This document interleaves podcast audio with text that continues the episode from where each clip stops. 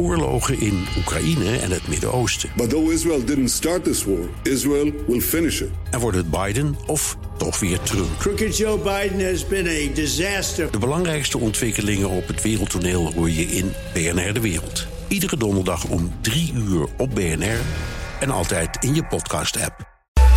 B N R Werkverkenners wordt mede mogelijk gemaakt door Brainnet. Brainnet, voor zorgeloos en professioneel personeel inhuren. B N R Nieuwsradio. B N R Werkverkenners. Rens de Jong. In je bedrijf wil je een feedbackcultuur of driehonderdzestig graden feedback of continue feedback. In ieder geval feedback. En het liefst zoveel mogelijk. Want hoe meer feedback je krijgt, hoe beter je bedrijf wordt. Tenminste, als je de managementboekjes mag geloven. In deze werkverkenners kijken we of meer altijd beter is. En als je dan toch feedback geeft, hoe je dat moet doen.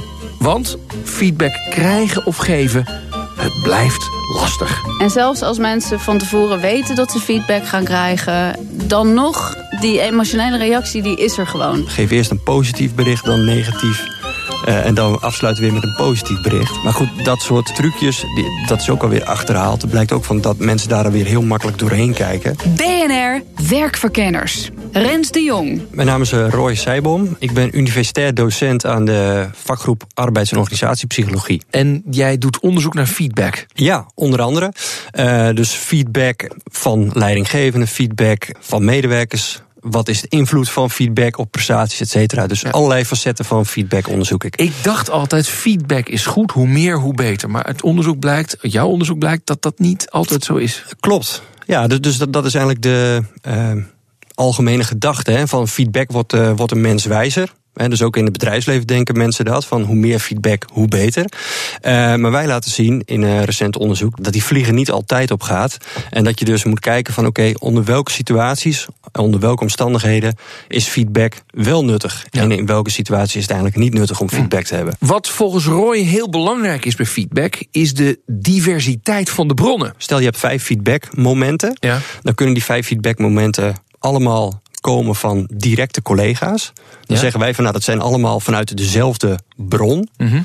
Uh, dan zal die informatie minder divers zijn dan als die vijf feedbackmomenten komen van, vanuit vijf verschillende bronnen. Dus een directe collega, je leidinggevende, collega van een andere afdeling, uh, misschien een vriend, et cetera. Dat zorgt voor meer diversiteit uh, aan informatie. En dat zal ten goede komen aan je creatieve prestatie. Is er nog een soort getal op te plakken? Van nou, pak uh, drie bronnen, dan ben je echt lekker bezig? Of uh, uh, nee, nee, niet, dat, niet onderzocht? Dat, dat is niet onderzocht. Nee, dat, dat is lastig, uh, lastig stellen. Het is eigenlijk een, een toename aan Uh, die diversiteit aan bronnen heeft gewoon een gunstig effect voor, uh, voor je creativiteit. En heb je dan, want soms denk je, ja, ik moet, kan wel feedback aan iemand vragen, maar die ziet me nauwelijks of ziet me af en toe een beetje. Is dat dan nog wel zinvol? Dat, dat zou zinvol kunnen zijn, want uh, ook mensen die zeg maar relatief weinig van jouw Uh, vakgebied afweten, die kunnen misschien wel met hele verfrissende nieuwe inzichten komen, waar je zelf totaal niet aan dekt, omdat je best wel in je eigen uh, focus zit, of in je eigen uh, uh,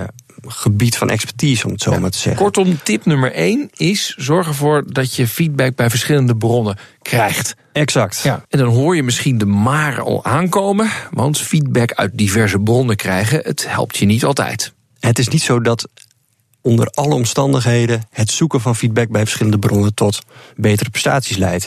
Eén belangrijke factor is uh, de ervaren tijdsdruk. Uh, en dat speelt op zo'n manier een rol dat als je veel tijdsdruk ervaart, dat dit uh, ten koste gaat eigenlijk van de mate waarin je die informatie kunt verwerken. Uh, dus dat betekent als jij veel uh, informatie bij verschillende mensen uh, gaat halen, gaat zoeken, uh, en je ervaart veel tijdsdruk, dan heb je niet de mogelijkheid om die informatie allemaal goed te verwerken. Mm. En dat laatste is wel een essentiële voorwaarde om iets met die feedback te kunnen doen. En dat klinkt misschien als een open deur. Van, hè, als je feedback gaat zoeken, dan uh, moet je het ook benutten, anders heb je er niks aan.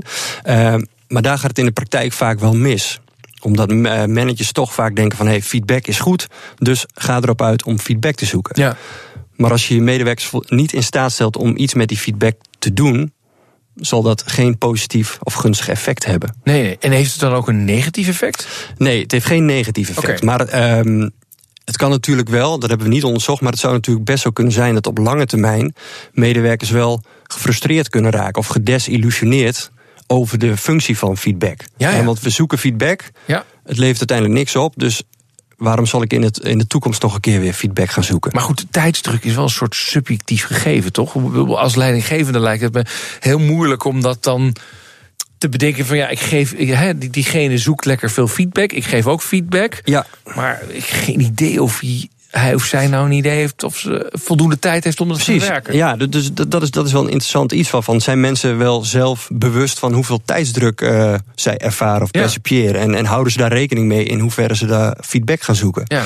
Dus dat, dat is een uh, interessant iets. Dat, daar, daar heb ik niet direct onderzoek naar gedaan. Nee. Uh, maar wat je veel ziet is dat er in organisaties uh, heel erg van bovenaf gestuurd wordt. En mensen worden gestimuleerd om feedback te zoeken. Mm-hmm. En dus ook managers die zeggen van jongens, feedback, dat is goed. Daar wordt een mens wijzer van. Ga meer feedback zoeken. Uh, terwijl ze daarbij eigenlijk te weinig rekening houden met de omstandigheden. Of die wel ideaal zijn om die gezochte feedback dan te kunnen benutten dus, en te verwerken. Dus dit is eigenlijk een oproep aan die uh, bazen die dat roepen, van ga nou lekker uh, veel feedback halen. Bedenk dan ook even, hebben je mensen wel tijd om dit te verwerken? Exact. Want anders is het echt zonde van alle tijd. Exact. Ja? Want je ja. ziet het dan gewoon echt platvallen. Absoluut. Ja, ja. Eh, want, want, uh, dus als jij als organisatie of als leidinggevende dat gaat stimuleren, feedbackzoekende gedrag, dan moet je ook de omstandigheden in oogschouw nemen en ook de juiste omstandigheden creëren dat de medewerkers optimaal die feedback kunnen benutten. Want dan uh, heeft het alleen het gewenste effect. En dat zal op de uh, termijn ook voor zorgen dat me- medewerkers gemotiveerd blijven. Ja. En want doe je dat niet, dus je stimuleert medewerkers wel om feedback te zoeken, maar je geeft ze niet de, de goede omstandigheden, of je creëert niet de goede omstandigheden, dan zullen zowel de managers als de medewerkers uh, gedesillusioneerd raken over het zoeken van feedback en het positieve effect daarvan. Uh, te veel tijdsdruk is dus niet goed. Wat volgens Roy ook nog belangrijk is, is de prestatiedynamiek van het bedrijf. Of simpeler gezegd, hoeveel een bedrijf verandert. Organisaties die veranderen, heel veel. Hè. Dus, dus uh, consumenten die willen hebben andere vragen. De, de, de omgeving waarin een organisatie uh, opereert, die is aan verandering onderhevig. En dat heeft ook consequenties voor de meer interne processen in een organisatie. Dus die moeten ook aan andere standaarden voldoen. En dus ook de, de, de eisen die aan medewerkers zelf worden gesteld binnen een organisatie, die zijn daardoor aan verandering onderhevig. En dat noemen we prestatiedynamiek. Um, en als dat in, in een, een bepaalde mate aanwezig is, dan heeft dat een gunstig effect uh, voor de mate waarin het zoeken van feedback zich vertaalt naar Uh, de creatieve prestaties. Want dan staan mensen er meer open voor. Die zien hun baan elke keer veranderen of elke keer andere eisen. Nou, die, die, die prestatiedynamiek die zorgt er eigenlijk voor dat mensen alert blijven op ja, ja. informatie. En ja, ja. Dus er verandert steeds. Dus ze moeten continu wel aandacht hebben in hun werkomgeving om te kijken, hey, wat wordt er nu van ons verwacht? Wat zijn de vereisten? Dus die zijn de hele tijd op zoek naar informatie uit hun omgeving, zodat zij hun werk zo goed mogelijk kunnen doen. En, en, en al die mensen die dezelfde baan hebben, en dat blijft ook elke keer dezelfde, die, die, nou ja, die verwerken het niet dan? Nou, in ieder geval niet dat, dat, dat ze daardoor cognitief alert zijn. Er zijn nee. misschien wel andere manieren om ze alert te krijgen, maar, maar enkel kijken naar die prestatiedynamiek, als dat heel laag is, dat zorgt er eigenlijk voor dat, je, dat er eigenlijk geen noodzaak is om actief je werkomgeving uh, te scannen en in de gaten te houden voor informatie om je werk goed uit te doen. Want alles gaat toch altijd op dezelfde maar manier. Dus, dus als banen van mensen weinig veranderen, maar we zeggen wel, joh, je moet feedback ophalen, dan moet je wel bedenken, ja, hoe ga ik ze nou triggeren dat ze er ook daadwerkelijk open voor staan. Juist. Dus dan moet je een beetje onrust gaan creëren, hoor ik het zo. Nou ja, een, een beetje onrust. Hè, dus afhankelijk wat je precies onder onrust eh, verstaat. Een, een beetje eh, onrust, in ieder geval zorgen dat mensen geactiveerd worden, is, is gunstig. Ja. ja. Je zou ook kunnen zeggen, ja, als die baan elke keer verandert, waarom heb ik dan nu feedback nodig als mijn baan morgen alweer anders is? Ja, maar nu stel je denk ik iets te, iets te sterk. Van, ja, ja. van mijn baan verandert helemaal. Het gaat er gewoon meer om dat, dat uh, uh, de eisen, de vereisten, de, de wensen die, uh, waar je aan moet voldoen van klanten, dat die kunnen veranderen. Ja. Uh, dat zorgt ervoor dat je ook up-to-date moet blijven. Dat je continu in de gaten moet houden van hey, wat wordt er verwacht? Waar moet ik aan voldoen om mijn werk goed te kunnen uitvoeren? Oké. Okay. Dus je baan moet genoeg veranderen, zodat je alert blijft en open staat voor feedback. Maar even hoor, zorgt al die verandering niet juist voor tijdsdruk? En dat proberen we juist te vermijden, toch? Um, nou, dat, dat is natuurlijk wel een beetje een paradox. Dus um, in ons onderzoek hebben we die uh, tijdsdruk en, en die prestatiedynamiek als, als twee aparte factoren uh, onderzocht. Uh, maar je kunt natuurlijk... Um, ik, ik denk dat het best wel aannemelijk is dat, dat, dat als er een hele hoge mate van, van uh, verandering is binnen je organisatie, dat het ook veel stress en onrust met zich mee kan brengen. Ja. Um, dus vandaar dat ik ook zei van, van een, een gematigde hoeveelheid uh, verandering kan gunstig zijn. Maar dat triggert net een beetje dat je alert wordt. Ja. Uh, maar met zoals veel dingen, te veel is nooit goed. En dat geldt ook voor uh, tijdsdruk en ook voor die prestatiedynamiek. Als dat echt gewoon te veel is, dan uh, verlamt dat mensen eigenlijk een beetje. Dus de, dan uh, schiet je zelf eigenlijk ook in de voet. We zetten feedback in om bedrijven beter, of organisaties beter te laten draaien. Wat moet ik nou volgens jou nu gaan veranderen in mijn bedrijf als ik denk, ja, we moeten, we moeten toch meer een feedbackcultuur gaan creëren? Het klinkt griezelige zin was dit, maar weet je wel, je ja. hoort het wel veel. Ja. Nou ja, kijk, ik denk sowieso dat, dat er niet uh, een quick fix is. Er is niet een snelle oplossing van we willen beter presteren, dus we gaan feedback inzetten en dan is het uh, probleem opgelost. Um, zoals ik al aangaf, het is belangrijk dat als je bepaalde middelen inzet, en dus het zoeken van feedback, dat je het gaat stimuleren, dat je dan ook uh, nadenkt over de condities waaronder dat gebeurt. En dus als je als manager uh, gaat stimuleren bij medewerkers om meer feedback te zoeken bij verschillende bronnen, zorg dan ook goed voor dat, dat, uh, dat ze voldoende tijd hebben om die feedback te verwerken.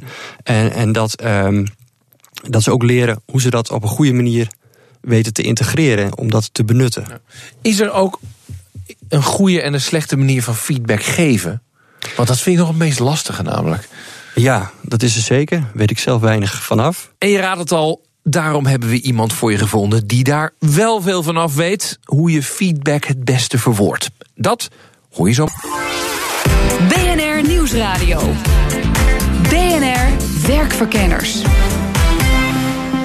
Feedback geef je om iemand beter te maken. En als je het netjes doet, is dat altijd opbouwend en constructief. Maar hoe fijn je feedback ook verwoordt, als je iets negatiefs zegt, dan is het vaak toch wel even slikken voor de ontvanger. Nou ja, de ene ontvanger kan er beter mee omgaan dan de ander, zegt Inge. Ik ben Inge Wolstink. Uh, ik heb psychologie gestudeerd aan de Universiteit van Amsterdam. Je kent Inge misschien nog wel van de vorige aflevering van Werkverkenners.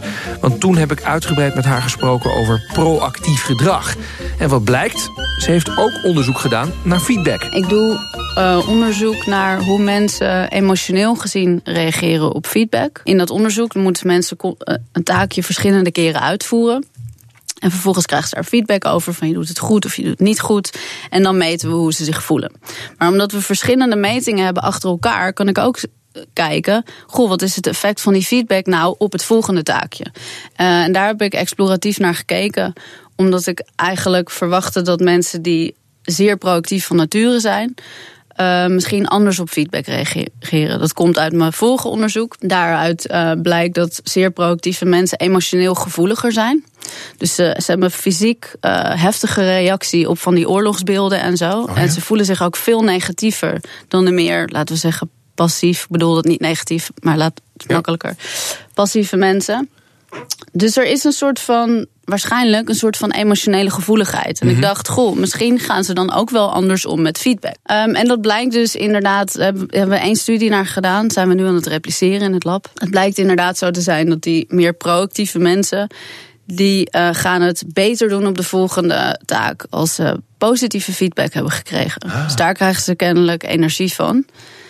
En die negatieve feedback, Uh, dat is niet zo heel goed voor hun prestatie. Nee, en mensen die wat passiever zijn, reageren beter op? Na negatieve feedback, wow. ja. Dus, maar dat, en die mensen die worden dus ook veel proactiever als je ze een negatief gevoel uh, geeft. Dus wellicht hebben die mensen juist een, een beetje spanning nodig om aan het werk gezet te worden.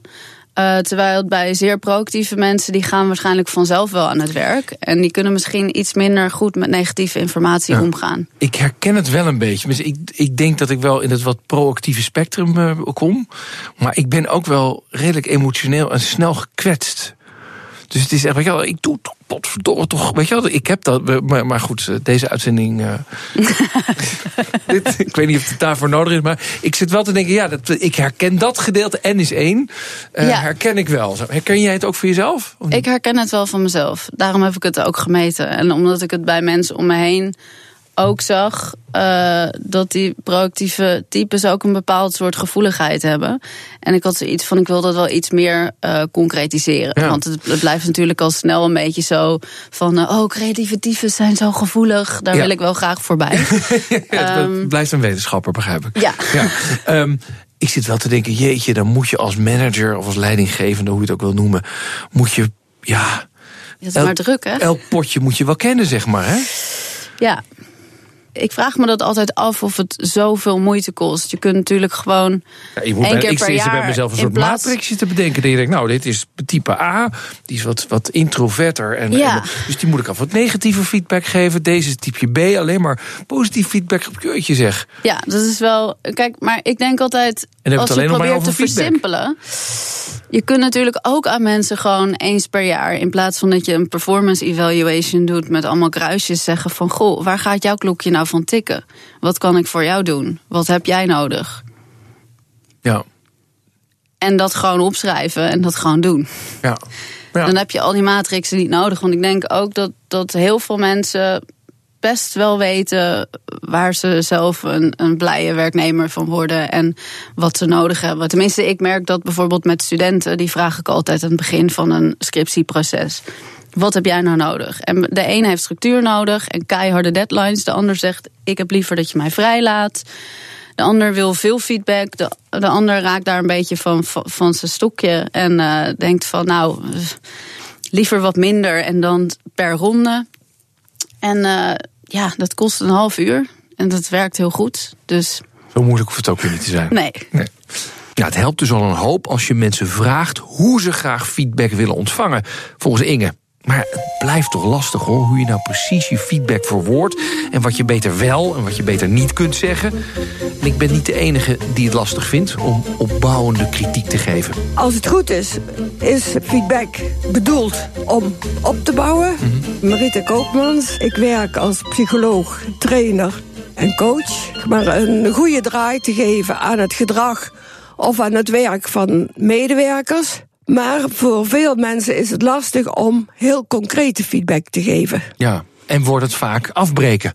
Ja, doordat mensen waardeoordelen geven in plaats van waargenomen gedrag. Want dat is een wereld van verschil. Ja, ja, want uh, ik kan me wel... Um, hier op de redactie bij B N R hebben we natuurlijk ook mm-hmm. wel eens uh, uh, feedback over de uitzendingen, et cetera. Ja. En ik heb hiervoor bij andere bedrijven gewerkt. En daar gaat het in de redactievergadering gaat het er soms stevig aan toe. Ja. He, waarom was dit item nou geopend met dit shot? Of waarom vroeg je niet dat? Ja, en eigenlijk lijkt het soms wel dat je dan...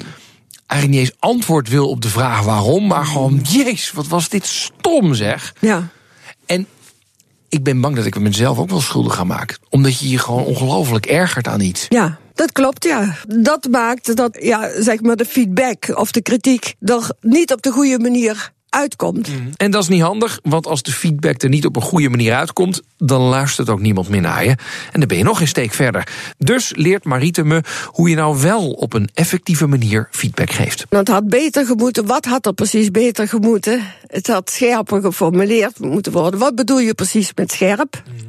Heb het over wat je precies bedoelt. Natuurlijk, de waardeoordelen komen er direct en heel snel uit... Je zegt zo gauw van, nou, uh, hij of zij loopt de kantjes er vanaf. Mm. Nou, dat is een waardeoordeel. Ja. Maar je ziet iets en je hoort iets... waardoor je tot de conclusie komt...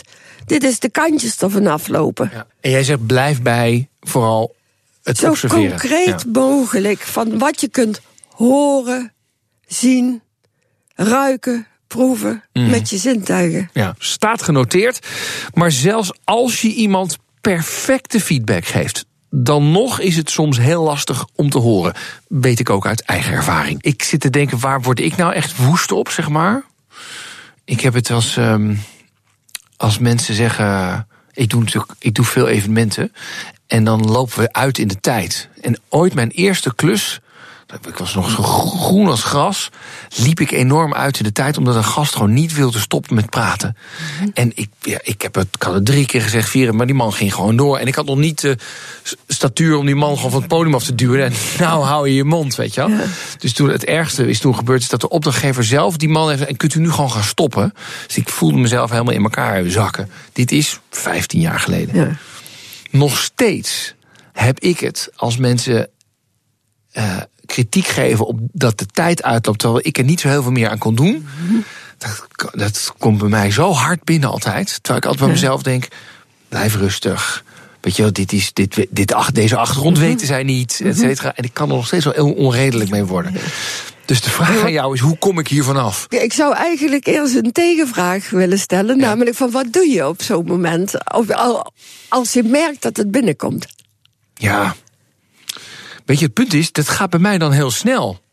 Weet je, dus ik, die, die, die, de, nou wat jij ook zegt, de, de oneerlijkheid spuit in mij naar boven. Dat je denkt, als we uitgelopen zijn, dan denk ik, ja, maar weet je, ik zei dat we dit een kwartier moesten doen. Toen kwamen er nog vier andere dingen die ik er ook in moest toveren qua tijd.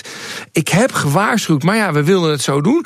En nu krijg ik toch op mijn donder dat we uitgelopen zijn. Ja. Nou, ik vind dat echt, dat gaat bij mij, dit is echt binnen twee seconden is het plop, weet je wel, dat. Ja.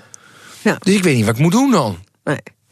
Nee, van wat, wat, wat ik hoor is van, van je gaat een heel verhaal vertellen, van je gaat je verdedigen, ja, ja, enzovoort. Ja, ja, ja. En uh, wat ik inmiddels ook in de loop van de jaren in het werken met, uh, met klanten en het geven van trainingen ontdekt heb, wat je eigenlijk het beste kunt doen, is op het moment dat je de kritiek krijgt om iets te roepen van, auw, dit doet zeer. Ja. Of ik schrik hiervan. Van dat je eerst de emotie uit die er komt, waardoor de spanning bij jezelf zakt.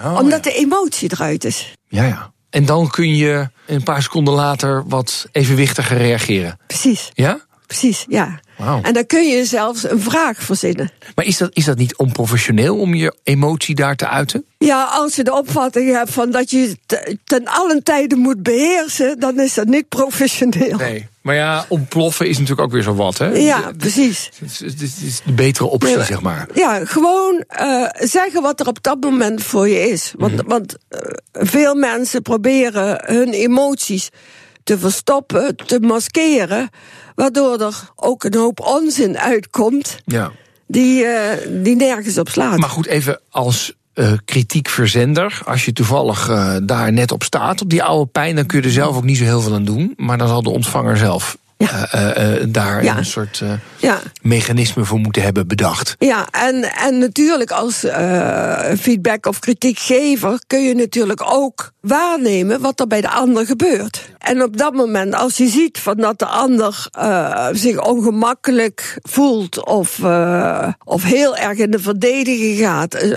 dan kun je, heb je, zo noem ik dat altijd, een tweede kans. Van goh, het was niet de bedoel, mijn bedoeling om jou te kwetsen. Nee, nee, nee, nee, ja, ja. Uh, en dat kun je ook ten alle tijde doen op het moment dat je erachter komt door de reactie van de ander, van dat je een waardeoordeel hebt gegeven in plaats van heel concreet gedrag benoemd. Ja, het blijft dus lastig, maar als het dan misgaat, blijven communiceren. En er zijn een paar stelregels die je kunt volgen. Als je feedback geeft aan iemand, zorg dat je zo concreet mogelijk bent. Zeg niet dat je iemand lui vindt, maar benoem het gedrag. En wees een beetje voorzichtig met de proactieve medemens. Uit onderzoek van Inge Wolstink van de U vA blijkt dat namelijk die het lastiger vinden om om te gaan met negatieve feedback. En ze gaan juist harder werken als je positief bent over ze. En of feedback nou positief is of negatief, je hebt er wel het meeste aan als het uit diverse bronnen komt. Dus vraag het niet alleen aan een collega, maar ook aan je vrienden en bijvoorbeeld de klanten. Overigens is het wel belangrijk dat je niet te veel tijdsdruk ervaart. En bonuspunten als de verwachtingen die mensen hebben van je prestaties veranderen. Want dan blijf je een beetje alert op alle informatie waarmee je je prestaties kunt verbeteren. En sta je dus meer open voor feedback. En tot slot, voel je niet al te schuldig als je niet altijd goed reageert op feedback, want het blijft lastig. En vind je het ook lastig om te wachten op de volgende aflevering? Abonneer je dan op onze podcast. Zoek ons ondertussen op op LinkedIn, bnr.nl slash werkverkenners, op Spotify of op iTunes. En daar kun je ook alle feedback over ons programma kwijt. Tot de volgende. B N R Werkverkenners wordt mede mogelijk gemaakt door Brainnet. Brainnet, voor zorgeloos en professioneel personeel inhuren. Bij B N R ben je altijd als eerste op de hoogte van het laatste nieuws. Luister dagelijks live via internet. Bas van Werven. En heel langzaam komt de zon op rond dit tijdstip. Je krijgt inzicht in de dag die komt op B N R, het Binnenhof in Nederland en de rest van de wereld. De Ochtendspits. Voor de beste start van je werkdag. Blijf scherp en mis niets.